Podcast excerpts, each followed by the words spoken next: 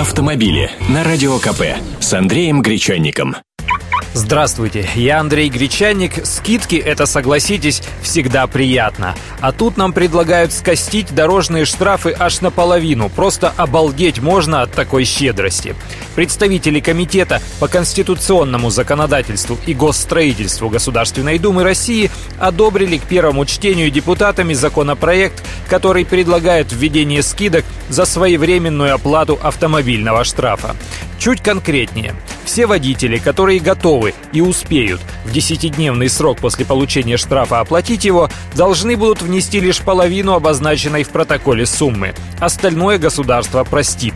И это относится как к штрафам, которые выписывают инспекторы госавтоинспекции, так и к предписанным судом. Смысл нововведения – увеличить собираемость штрафов, поскольку платят их автомобилисты по-прежнему неохотно, а через год они просто-напросто сгорают.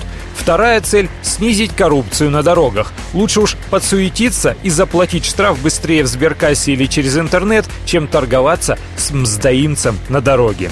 Напомню, это пока законопроект, а уже сейчас за неуплату штрафа существуют наказания. Спустя 40 дней после вынесения постановления он удваивается, а неплательщику грозит еще и арест на срок до 15 суток. Автомобили с Андреем Гречанником.